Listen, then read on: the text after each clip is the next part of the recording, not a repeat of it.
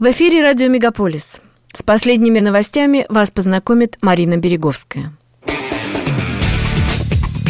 Радио «Мегаполис». Канадские новости.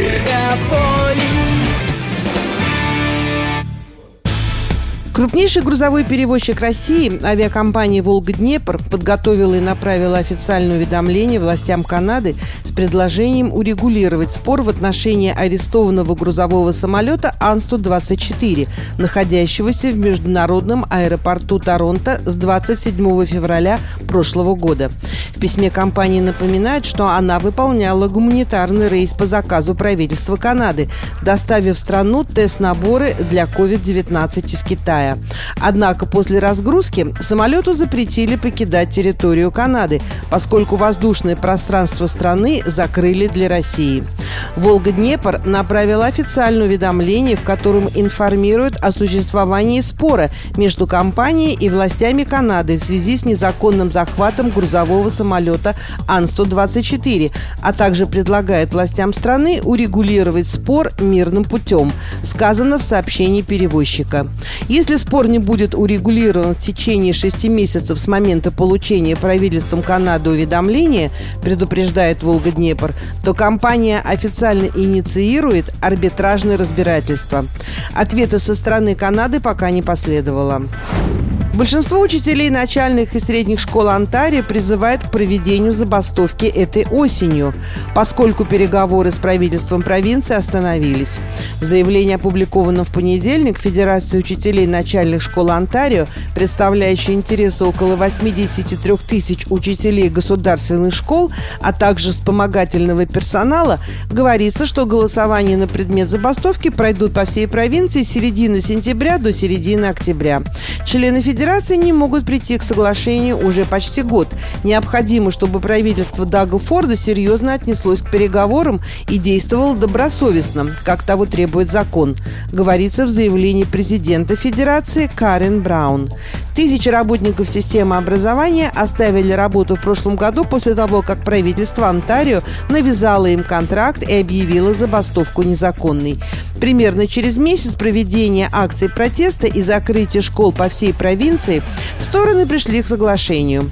Министр образования Стивен Лейч заявил, что его ведомство провело более ста семидесяти встреч с представителями профсоюзов работников образования, и его министерство нацелено на достижение соглашения.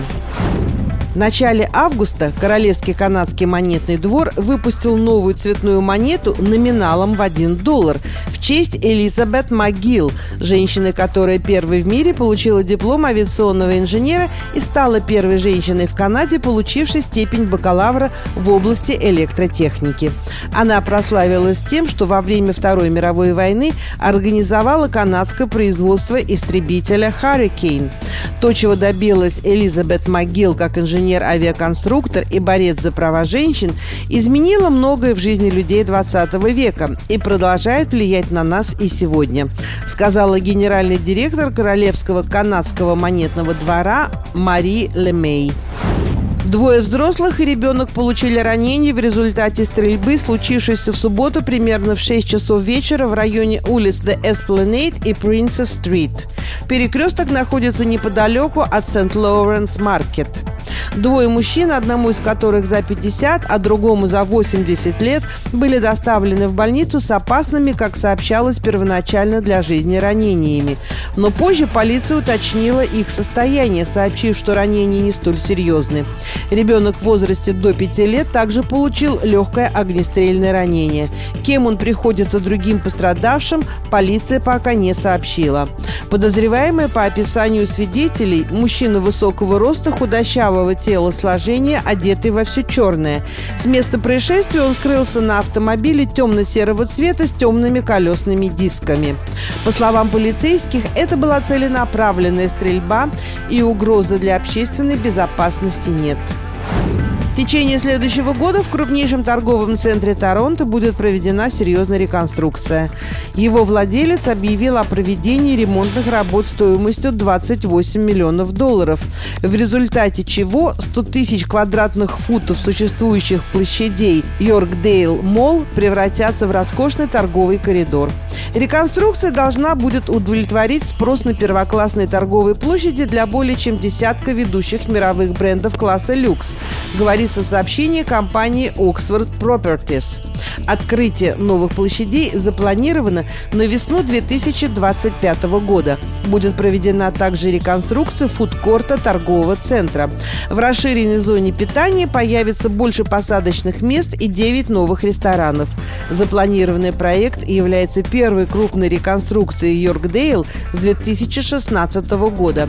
Тогда торговый центр переоборудовал новое крыло стоимостью более трехсот тридцати миллионов долларов, в котором разместился магазин Nordstrom, ныне уже закрытый.